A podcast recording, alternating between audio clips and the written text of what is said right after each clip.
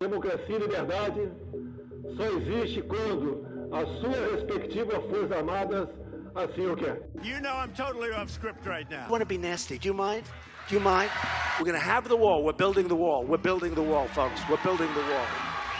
आज जो पार्टियां यहाँ शोर मचा रही है Através do voto, você não vai mudar nada nesse país. tá? Nada, absolutamente nada.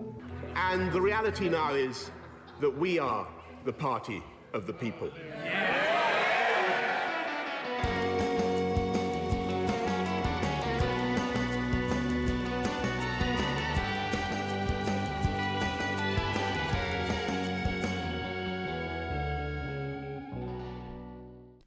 Hello there, and welcome back to season two of Palcast, a podcast by the Project on Autocratic Legalism, or PAL.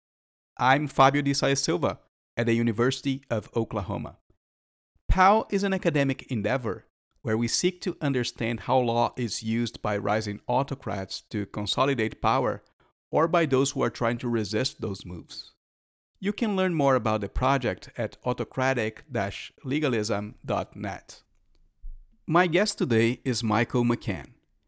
Michael is the Gordon Hirabayashi Professor for the Advancement of Citizenship at the University of Washington, where he served as the chair of the Political Science Department and was the leading architect of the Law Societies and Justice Program in the Comparative Law and Society Studies Center, both of which he directed for a decade until 2011.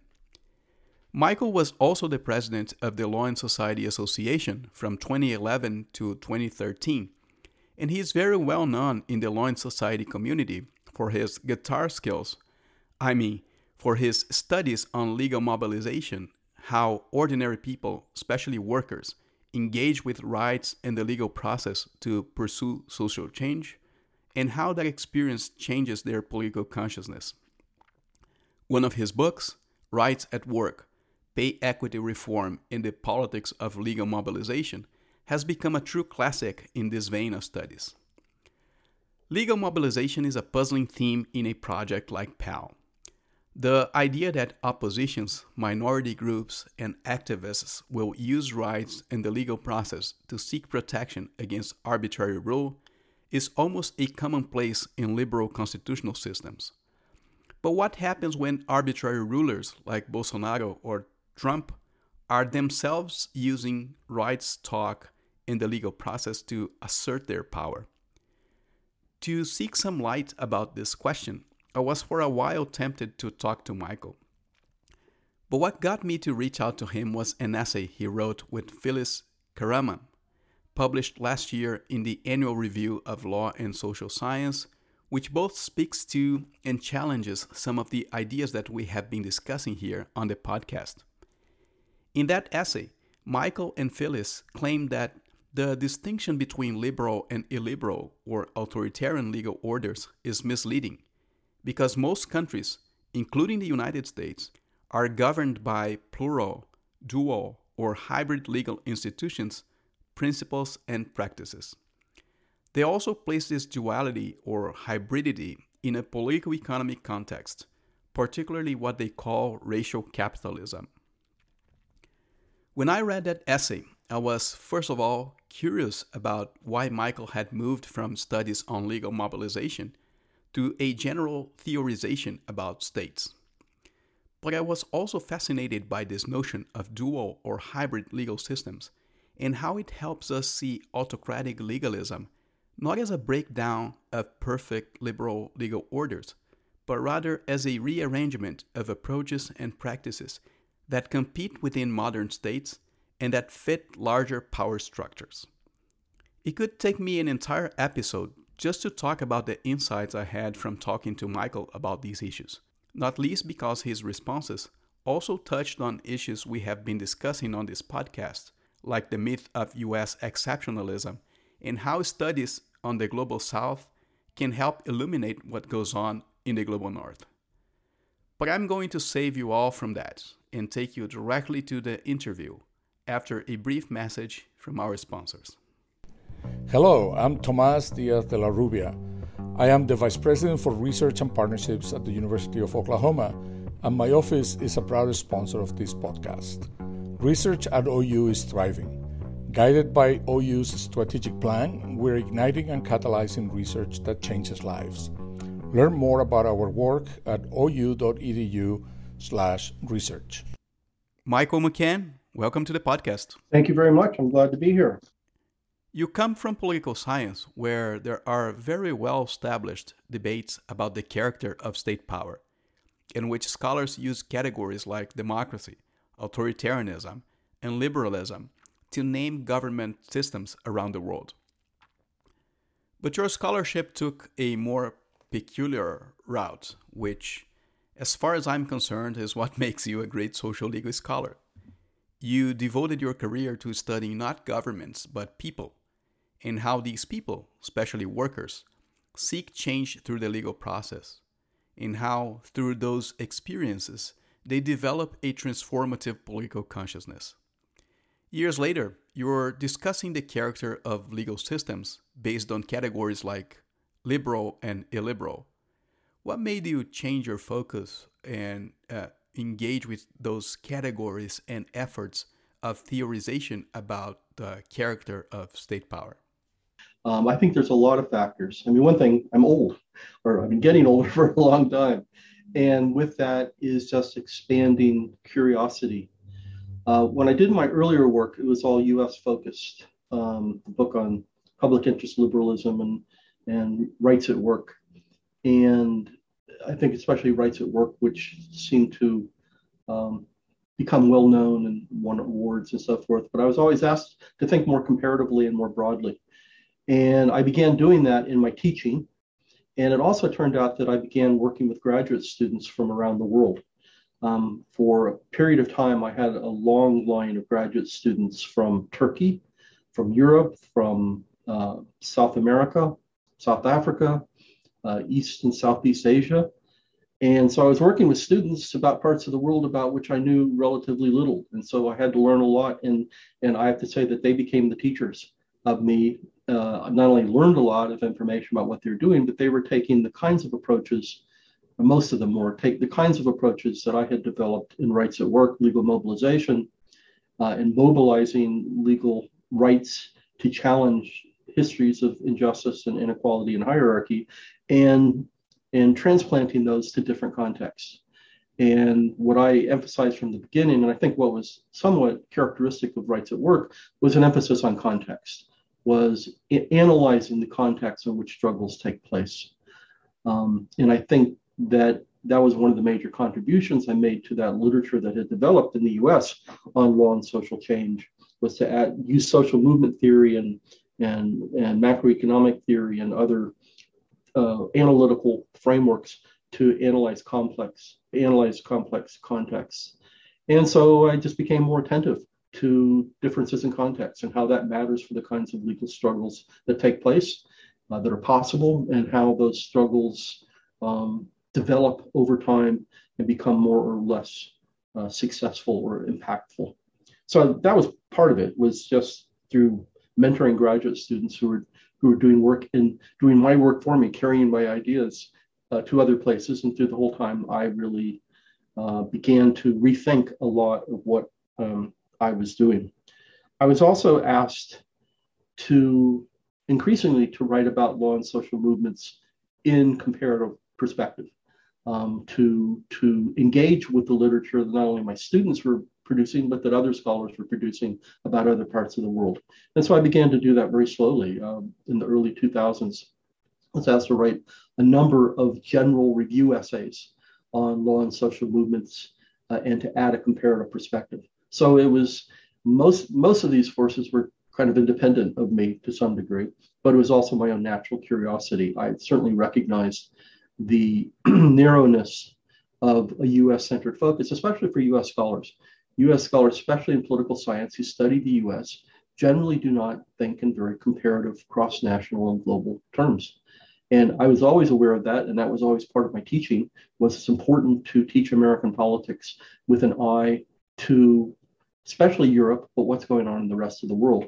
Uh, and that's where I began as a scholar. Actually originally began as a scholar, not as a socio-legal scholar, but as a scholar trying to understand why it was that Europe developed a much more robust social democratic tradition and stronger, uh, more positive context for labor union development and workers' rights than the US. That was when I went to graduate school, that was my question. So, I, so I, it's not like I didn't have a comparative perspective um, from that point. And to some extent, all that came together uh, in the book that I was had been working on for a long time since the 1990s that became Union by Law, uh, and then went into hiatus for about 10 or 12 years, and then I resumed again around 2010. I sadly did not have the chance to read this latest book of yours. Why don't you give us a summary of what it is about? That is a book where I very clearly took on what I had been teaching for a long time was to challenge the American the myth of American exceptionalism, and to challenge the view that uh, the American legal system is a liberal constitutional order. Uh, and I did that through um, studying the history of the American colonial venture, imperial venture in the Philippines, and the ways in which it built on and extended the traditional settler colonialism of racial capitalist development. And that became eventually the primary theoretical schema was the history of racial capitalism, which of course is not just a history of the US, but was to some degree inherited and adapted from European colonial traditions and began thinking more broadly about racial capitalism, how it's played out historically uh, in Europe, North America, and then uh, manifest in colonial uh, relationships uh, especially in the global south, and then anti-colonialism and then colonial, post-colonial uh, developments. And all of that, to some degree, was directly relevant and addressed in my book about U.S. intervention in the Philippines and then the conscription of Filipino laborers who had been displaced by American corporations from their land uh, as peasants and turned into low wage proletarian laborers. And then they were conscripted to continue that work in the U.S. West Coast. Um, and what I was interested in is is how Americans reconciled an obviously racialized capitalist form of domination uh, in the Philippines as a colonial project, and how they reconciled that with the, with the traditional liberal constitutionalist ethos, which obviously uh, leads one to think that there that there never was a dominance or hegemony of liberal ideas, uh, but in fact there were other traditions uh, out of the settler colonial project, uh, other legal forms that coexisted with and inter- interacted with uh, the liberalism that basically white male property owners uh, enjoyed under the law or experienced under the law. And that's part of the argument uh, that's manifest in the paper that you're talking about is the dual traditions a liberal tradition for one group of people, basically white male property owners, and then another tradition of much more illiberal and or repressive or authoritarian law that was extended to African slaves, and then after that to the Jim Crow period, it was extended to uh, immigrants, to Native Americans, to women, and of course, all that history is familiar to everybody, certainly to Americans, although it's under attack in the U.S. now to even teach about that those histories. Uh, but nevertheless, that wasn't new, but it was rethinking the fact that all of this has coexisted with what's presumed to be liberalism. And I think in the post-war period, with the triumph, or not the triumph, but the ascendance, both in the U.S. but also around the world, certainly in Europe, of a kind of liberal constitutionalism uh, that was presumed, that I think obscured those other traditions recognizing that there were other legal traditions and other legal forms, uh, well developed legal orders in America that had coexisted. And secondly, which n- not only were, were supplanted or removed by post war developments, politics, and struggles over civil rights and the like, but which continued to some degree as residue uh, among the um, ascendant liberal constitutionalism and to, to some extent became very powerful in the retrenchment uh, away from those some of those liberal advances in the 1970s and 1980s, right up through Donald Trump. There has been for a while a tendency in political science to move away from a binary classification of political systems as democratic and authoritarian, and to recognize, for example, that some systems can have both democratic and authoritarian components, or that in systems that are liberal democratic, illiberal practices can grow and they can subvert the liberal democratic character of the systems from within. How close to these developments would you say that your idea of dual states is? I should say that a lot of this I did not derive from political science. Uh, I was mostly from sociolegal studies, um, quite honestly.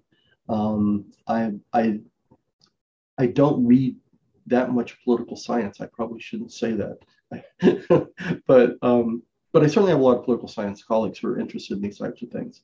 But it was more from uh, I'll make an exception to that. And I think one of the times I really began thinking about this was there was a debate among political scientists about the colonial era in the Philippines and about the forms of rule that emerged, because basically what the US did after killing uh, millions of people and imposing a new order, they created a kind of faux New Deal constitutional uh, liberal government with separation of powers um, and ostensibly the rule of law and lots of lawyers and with courts. But uh, even though uh, I say it's faux because that was the larger scheme, but in practice it didn't work like that at all. Um, courts were extremely weak and limited, provided very few um, limitations on executive power or military rule. Um, the representation in the legislature was very class and race based, so that the marginalized racial and ethnic populations and the, and, and the poorest of Filipinos were not represented very much at all. That the dominant um, representation was by the old elites within the Philippines, and that leadership continued to be a product of the powerful families uh, that long had dominated, or at least had dominated uh, since the Spanish era of colonialism and, and so you get this overlay that looks quite liberal from a distance and superficially, but when you get into it, the politics of power is very different. And there was a robust debate among political scientists, including one of my very, very good friends, Joel Migdal, who made a particular argument about the new Philippine power structure. And he debated others about whether this was something new or whether it was just the resurgence of pre-existing power structures, but it was part of a longer uh, engagement I had with Joel that influenced my work a lot, going back into the US, to not think about states as unitary creatures, but in fact, states are very fragmented.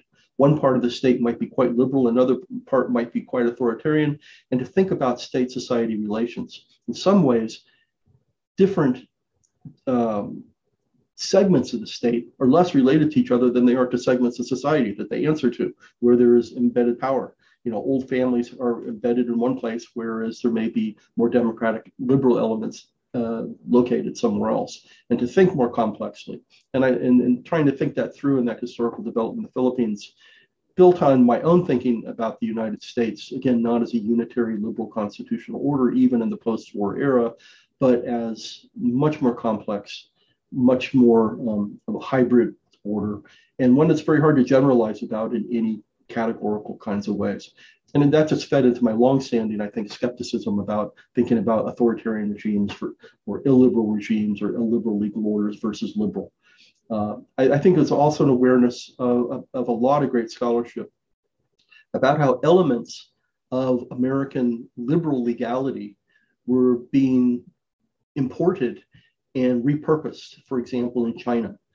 Um, I learned a lot from the work of Mary Gallagher um, on, on workers and the uh, challenges of workers who are moving into urban areas in China, and also my colleague Susan Whiting, who is writing about land reform and the displacement of landowners uh, as the state um, took over land for development purposes, commercial development purposes. And what they both show is the implementation of various classic liberal mechanisms of giving people rights, creating mechanisms for disputing and encouraging them to file lawsuits or to dispute within more informal means within these mechanisms.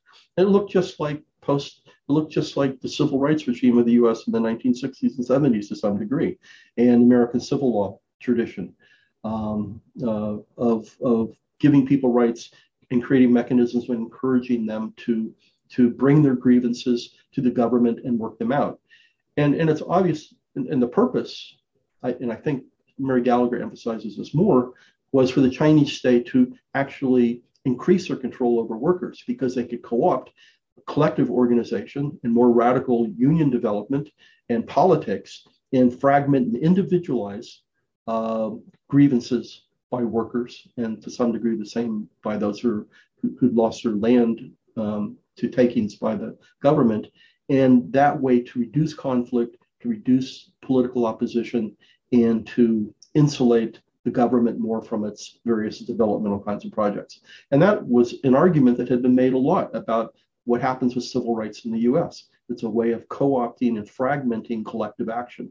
Go back to the classic argument of Karl Marx on the Jewish question, which I teach all the time. I was just teaching the other day about people win political rights and that may be a product of collective struggle but then everybody has private rights and they individualize and turn into conflict with each other and become depoliticized. And you get this the rise of market competition and alienation and and that permits un, unequal power and domination. Uh, sort of see that working out in china.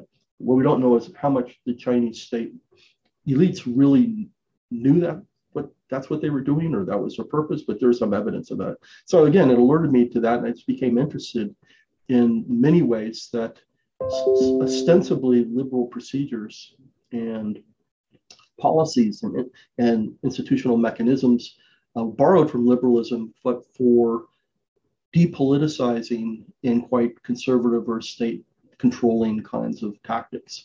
It was also the time that I spent a year at Princeton in 2011 or so uh, with with um, Kim Scheppele in the Law and Public Affairs program, and of course her terrific work about the ways in which um, um, various leaders, especially in Hungary, in Eastern Europe, but elsewhere, were working within constitutions to reconstruct and repurpose what looked like liberal constitutional mechanisms for quite ill-liberal purposes. Um, I think you use repurposing in your paper, which I think is, is in some ways a, a very useful uh, and apt uh, term. And again, that contributed to my own thinking, not only about what's going on in the US, but, but expanded my thinking about what was going on in other parts of the world. And I began to integrate much of that into my graduate teaching. Yeah, there's a long tradition of studies of legal transplants that look at how liberal institutions are being manipulated on the ground by those who are importing them. But a lot of these studies tend to reify the institutions being exported, as if the problem was not in the institutions being transplanted. These institutions are inherently virtuous.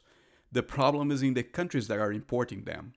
What is uh, precious about your work is that you show that these institutions are subject to manipulation in the places where they come from as well, namely the United States, which Uh, should change completely how we look at these transplants and how we set our expectations about what these liberal institutions can do. I totally agree that what we saw in the post-war era and what I, what I saw a lot in the 1980s and 1990s was efforts of the legal profession or representatives of the legal profession to proselytize about the American legal system abroad.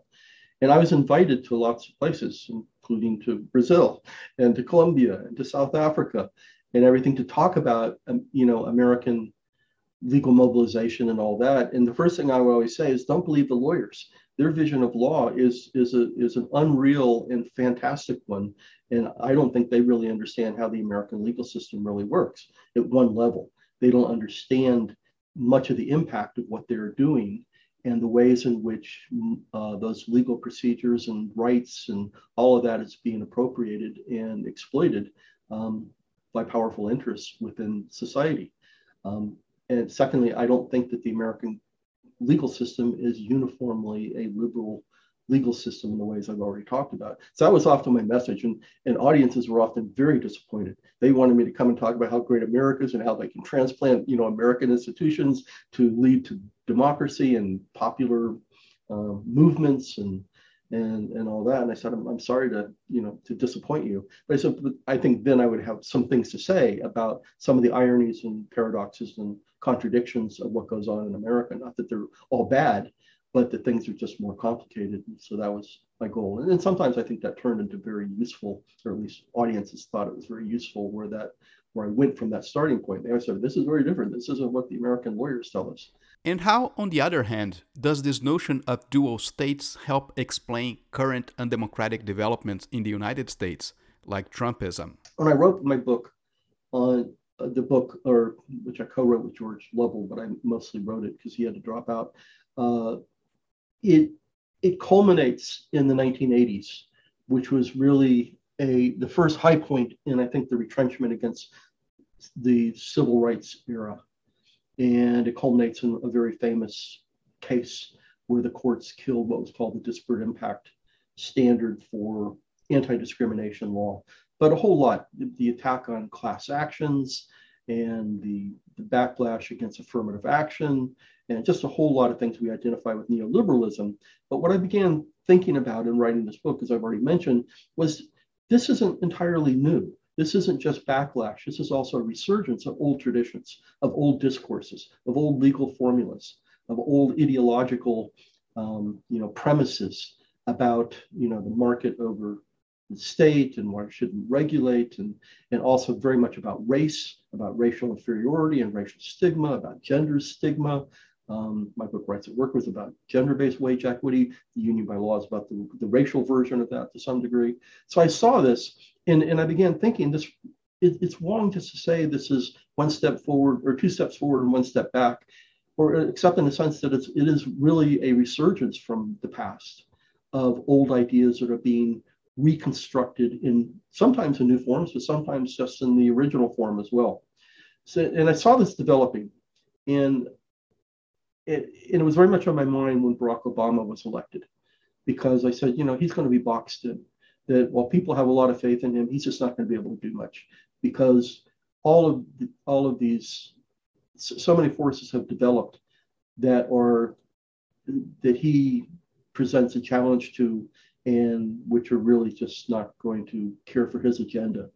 And then when Trump came along, I have to say, I said this in the preface to the book, even I was surprised by Trump but only a little bit, because tr- what Trump was doing to me very much was, again, recapturing many of those older traditions in America, which I identify with illiberal law, authoritarian law, and, and, and putting them to work.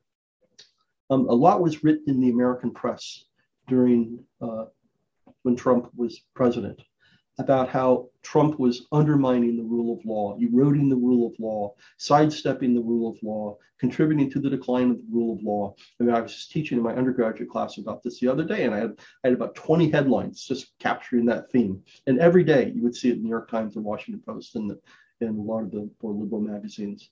And I said, on one hand, that's one, there's an argument there, but that's an argument of liberal lawyers, those who really believe that liberal constitutionalism was ascendant and was truly a consensus that continues to prevail, which I think is just wrong. And another way to do it is that Trump does believe in the rule of law, but it's a different rule of law than what liberal lawyers mean, or that that form of legality that we identify with um, liberalism after after World War II. And it's one that, that's built on those older authoritarian traditions of, of white male authority to which um, people of color and to low income people and to uh, the you know anti-feminists and anti-immigrant and isolationists all those things are, are being repurp- or recycled in Trump. Now they they are moderated because there's still enough liberalism around that they have to. There's more dog whistles and it's it's not as explicit as it was in an earlier period, but it became pretty explicit. Uh, and I said, you know, and so you could actually construct a vision and I may actually write, that may be a, a research project I take up soon, trying to reconstruct what that, that rule of law vision was and its historical antecedents in America during the Trump period. I, have lectured on that. And I, I, gave, I was in Paris and, and Europe for six, 10 weeks, um, couple, two years ago, and I was giving lectures on this, but it was all very speculative and Trump was still in power. It wasn't a done deal. But anyhow, I, I, that's, that's how I think about Trump and obviously, it's not just Trump that has had a big impact on uh, a segment of American elites, the Republican Party, conservatives, including a segment of the business elite. And it shouldn't be entirely surprising because the past is never past. It still exists in pockets of American culture and institutional life Um, and that it's resurgent is not surprising. And of course, that's very parallel to what we see in other parts of the world. Um, is is is in, regimes that were once quite authoritarian and non-liberal who've been liberal liberalized to some degree. We see a what you what could be called democratic backsliding or or a regression to more illiberal uh, or more authoritarian purpose, but they're using much of the same mechanisms and the veneer of liberal constitutionalism, but reconstructing it for quite different purposes that are much more authoritarian. And it seems to me that's parallel to what Trump is doing. Trump is not is extreme, perhaps, inconsequential, except consequential because it's in the most powerful country in the world. And so that has consequences for everybody, right? Your paper also traces an important connection between liberal or illiberal legality and political economy. What explains this duality that you claim exists is the embedness of law and the state in what you call racial capitalism, maybe due to that Marxist influence that you were just letting surface. Why don't you expand this argument here to our audience? I think I've always been fascinated by Marx, but the, particularly the young Marx in On the Jewish Question and his argument there about liberalism, how the promise of political rights is a political lion skin and something of an illusion because it really just substantiates the protection for the most important right, which is private property, which not only produces a highly competitive, fragmented, uh, alienated society of everybody competing with each other, and then eventually, as Marx uh, uh, developed his thought, you know, huge inequalities of power that are fundamental to advanced capitalism. That's always been very important to me. I wouldn't call myself a Marxist per se. I'm not sure what that it means. I, have been accused of that, but that's okay. I'm comfortable enough with it. But I think what I only learned or realized as clearly as I think I do see now uh, was in a more recent period about the linkage between capitalist development and racialization and in the compendium what we call racial capitalism. And that is what capitalism does is that it assigns value and competitive value. Um, you know, later we talk about commodification, but the, but that people are assigned different values, um, valuation and devaluation. And capitalism requires uh, accumulation that depends on exploiting a um, cheap labor force. And of course, that's an important part of what slavery was, was a non-wage labor force. And then after that, a low-wage labor force by African Americans, three waves of Asian Americans. That's, that was the focus of my book. Um, Mexicans, uh, uh, and other immigrant workers. And a capital development depended on that low wage, which produced profits, which then fuel continual capital development. And capitalism built on a history of racial, racialized identification from Europe. Now, that, that racial identification was not primarily in terms of skin color historically before whatever one might say, the 17th, 18th century. Um, uh, but it, there, there, but there was always an othering going on of those who were less than fully deserving of citizenship. And over time, that became primarily a dichotomy between white and non-white, uh, which to some degree was always there. And I think slavery played a, a major role in that crystallization, the focus on, on skin type, phenotype, skin color as the basis of race, rather than other categories. For example, religion was very important originally much of the um, exclusion and devaluation was people who are not Christian. Um, and that intersected with race. Of course, when Africans were imported, they were not Christians. But then once they became Christian, it became more complicated. So that's one of the ways in which phenotype becomes more important. Anyhow, so the point is that capital, capitalism and, and racial hierarchy, stratification, and by racial, I don't mean just skin type, but creating devalued categories of people who have to perform these functions for capital accumulation and capitalist development develop um, over time. And, and that's how I make sense about the development of multiple legal orders. We have, through much of American history, the law of slavery, which is a whole body of law that was quite distinct from that of white property owners. Um, then we have law that is specific to Jim Crow, we have a whole body of law that's specific to Native Americans that deal that's not about integration and and, and segregation, but it's more about sovereignty and so forth. But it's its own body of law. And then there's a, a semi-separate body of law that deals with women uh, and confines them to household work and, and so forth. Um, and so we have this kind of heterogeneous, pluralistic legal system, but it all is driven to some degree by the by the logics of capitalism.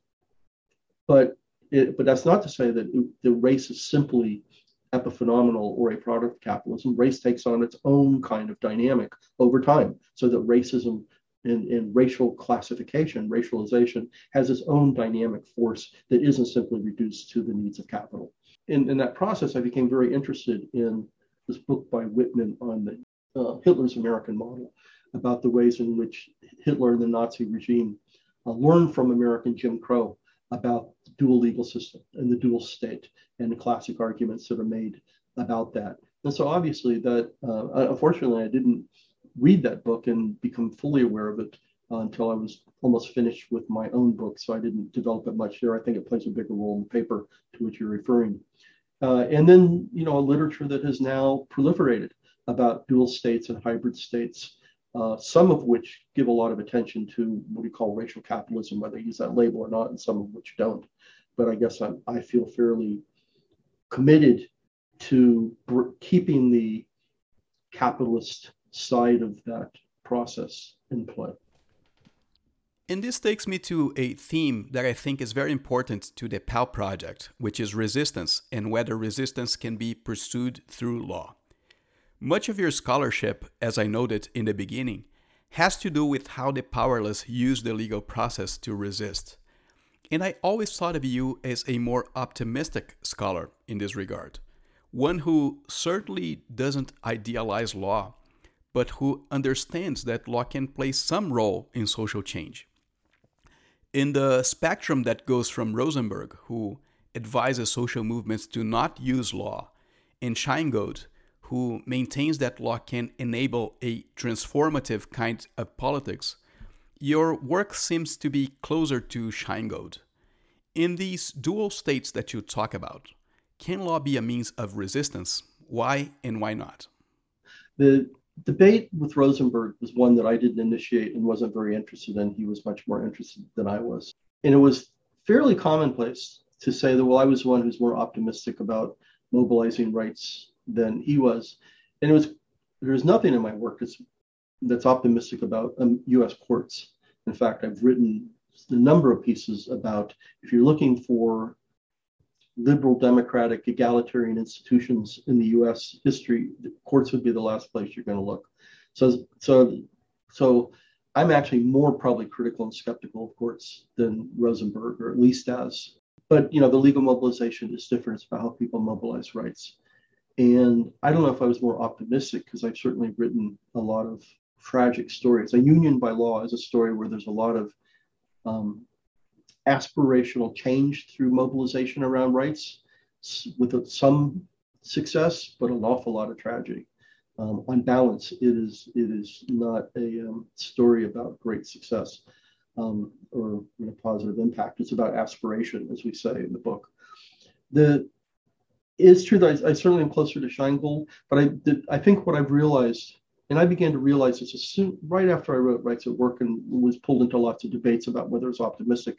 When Sheingold was writing, he was writing amidst that post-war liberal consensus. We assumed that most elites in America were embracing the what he called the myth of rights, the ideology of law, and liberalism, they may have been insincere, they may have been hypocritical, but if they're, they're saying all this and they're acting like it, that becomes a lever to challenge them. You say one thing, you know, you say you believe in legal equality, but how can we have legal equality if if kids of color are sent to different schools, or if people are poor, or you know, on if if if if employers are still um, preferring white workers, et cetera, et cetera, and that became a lever for change. And when Scheingold's writing, but he was writing just at the moment when the backlash and retrenchment was beginning to happen. And so certainly I've thought about that a lot, and that's part of what came became important in the Union by Law book, which is the politics of rights as Scheingold imagined it, and to which I've written a lot about, works to the extent that elites overtly, explicitly articulate liberal vision, say they believe in liberal vision, regardless of what they do behind the scenes or hypocrisy. But if they don't even say that, if they don't even believe it, or it's palpable that they don't believe it, what are you left with? And I think that became obviously an issue in the Trump era. You could tell Trump, well, um, you know, look at the gap between the promise of democratic legal equality and the fact of radical social inequality. That's a racialized, gendered, and, and immigrant inequality. And you know, and Trump essentially said, "I don't care. In fact, that's a good thing. Um, the the people who deserve to win are winning, etc." He didn't quite explicitly say that, but that's the thrust of that older logic that he was recycling and and, uh, and giving new new new words and new power. So I think that's definitely true, and of course that's true. And I had begun to think about that a lot as I began my own explorations through teaching and working with graduate students in working in contexts outside of the United States, we don't have a well-established liberal tradition. Uh, and it's also been, I think, the basis of my engagement with human rights scholars, because I think you know, a lot of human rights scholars are very optimistic that human rights has increasingly become the secular religion of the world, and you can get this, and, and that's going to make possible more politics of rights advocacy. And I guess I believe that a little bit, but I'm pretty skeptical about it um, because of all these other countercurrents of what we're talking about, um, and especially because places where you see a lot of rights activism and mobilization are largely not about issues about economic redistribution. I mean, both in terms of wealth and power and so forth. And if that's not part of the effort to change things, the change is going to be fairly minimal and superficial. That's a big claim to make. But I don't see that the history of legal mobilization politics has contributed a lot to change in economic power, whether it's in the workplace, whether it's in management, whether it's in corporate strategies, whether it's in financial policies, whether it's in overall government distribution. Um, I think that's, um, and I think that's one of the things that interests me in Rights at Work because there's a claim about redistributing power in the workplace to women. Um, part of that was increased pay, and women, a lot of women did generate significantly increased wages uh, and did uh, generate significantly increased power in the workplace uh, collective bargaining and workplace governance. Um, but not surprisingly, that's where the backlash was, is that managed private capital never went along with that. That was almost entirely in the public sector. In the public sector, there was a backlash, whether that was mainly by men against women or whether it's by managers against workers. I mean, there's all kinds of things going on there.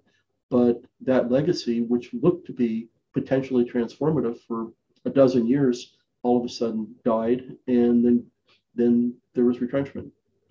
So that's and that's I think one of the dilemmas. And for when we see legacies of of of liberalization and constitutionalization, like in South Africa, um, many people had great hopes, you know, an embrace of human rights and all that. I mean, economic transformation has been basically nil. Um, still divisions between the haves and the have-nots. Um, so that's always, I think, been a basis of my skepticism or lamentation about the limitations of legal politics. Um, as long as property is the first object of constitutional government um, and all that goes along with that, I think there's real limitations to legal mobilization politics. Your paper ends with the argument that we need to better integrate studies about the United States or democratic countries and studies about transitioning countries or even countries deemed authoritarian. And I think this becomes of special relevance after the January 6 attacks, when we all came to realize not only the contingency of US democracy, but also the similarities in the way democracy has been undermined here and, for example, in my Brazil, uh, such as the use of misinformation and conspiracy theories and abuses of executive powers. What are some of the themes in which you think it's worth comparing the ups and downs of liberal and illiberal legality in the US and other countries? Well, I certainly think that what we've talked about in terms of liberal institutions and discourse is a veneer for um, reconstruction and repurposing that's less than fully transparent. um, the kinds of things that, that you talk about in, in your paper and we see in Hungary and, and elsewhere. Um, because I think that that certainly has gone on in the US. And there's a lot of legal scholarship in the US about what look like we might call liberal, democratic, egalitarian legal advances that in fact turned out to be anything but, partly by intent, partly not by intent. Um, uh, you know, studying the history of the Equal Employment Opportunity Commission is a really interesting study in the US. Um, uh, and often when institutional changes happen that were even intended to be somehow egalitarian, inclusionary, progressive, democratic, they get co-opted very quickly. They either get neutralized or they get taken over by people who turn it to another end. So I think, you know, just looking at micro stories like that in places all over the world elevates um, an awareness and a type of research agenda to look simply, and you know, socio-legal scholars to some degree have always done, is things aren't the, the way they look to some degree. But sometimes policies that look quite moderate or even liberal, even authoritarian in the face, sometimes turn out to be much more progressive. So it's it's that I think kind of irony. I mean, I think about some of the uh, just all kinds of work where again certain rights agendas are developed and and and they end up benefiting those they were not intended to. Uh, so I think that's one thing. It's just encouraging empirical studies that are driven by that theory to say things aren't the way. And I don't mean old-fashioned legal realism. I mean something more analytically sophisticated, so we can begin to build expectations about what kinds of changes, institutional changes and reconstructions, whether they're constitutional or administrative or the like, um, are are more likely to be transformative and transformative in what kinds of ways. Um, I, I guess I think also, again, paying more attention to political economy, to both uh, what's going on nationally in context of legal struggle and internationally or globally, and to those interrelationships. Um, again, I'm often struck by a lot of the more optimistic stories that are told about human rights struggles around certain kinds of issues or can win cases in court, for example, cases about healthcare and so forth. But the problem is the courts, for the most part, cannot redistribute resources. So you can people can win rights, but if you don't have an executive and legislated infrastructure of providing the resources to deliver on the services that make those rights meaningful, you're not going to get much change. And I just think that what I see of a lot of studies in rights mobilization, whether it's domestic national rights or whether it's human rights, that there's not enough of that kind of sensibility. Um, we're we're to the extent that transformation requires um, some sort of reallocation of resources, and that requires looking beyond courts. In most cases, not that courts don't have any impact on that, and there's all kinds of indirect ways in which courts can have impact on allocations of resources. But real change requires those other branches of governments and mobilized um, populations. Just winning rights often is a fairly thin achievement, exactly as Marx argued around the Jewish question um, to some degree. Again, I'm not Marxist about it, but that's I think that's the that's the only essay I ever talk about Marx. You know, at, at this point in my life. Before I let you go, I wanted to ask you to, as I like to say, open up your library and tell us what are the three key readings that you would recommend to our project and audience? Um, I certainly think that anything written by Kim Scheppele um, is important. I lament the fact that um, I was exposed to a lot of her work a decade ago, and I, well, I learned from it. I did not learn as much as I should have and didn't continue to stay in touch with it and continue to think it through that I would be a, a smarter uh, scholar and more perceptive if I would have done that. So I would certainly recommend her work. You know, I still think that the work that was initiated by Sally Merry, who sadly is no longer with us, but also Mark Goodale, which I tend to think is kind of her collaborator or her successor to some degree, influenced by her, worked with her a lot. And the new work that he's doing on human rights um, is very important. Um, you know, and there's lots of scholars I admire, uh, to be sure.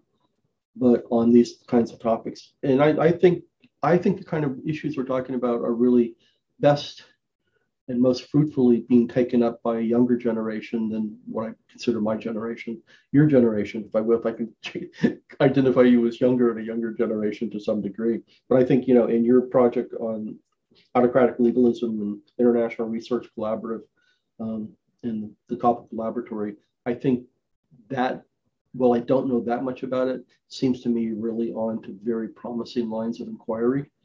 And, and I hope that more people are engaging. I look forward to, to paying more attention to that and learning more about it. Um, I, certain, I think all the things we're talking about are increasingly salient and researched by sociolegal scholars around the globe.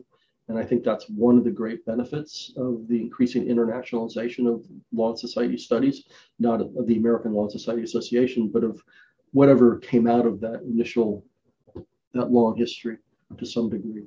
I think that, um, and, and, again, this for me, this is really important for American scholars um, to increasingly be thinking about these parallels and synergies between what's going on in our own legal system, and our own polity, with what's going on around the world in other countries and more broadly um, globally to some degree. That was Michael McCann. Thank you so much for being with us today. Thank you very much. I enjoyed it. If you like our series, please share it with your friends on social media. They can access our episodes on the main podcast platforms or on our website. And if you have comments or suggestions regarding the series or our project, drop me a note at fabio.isaisilva at ou.edu.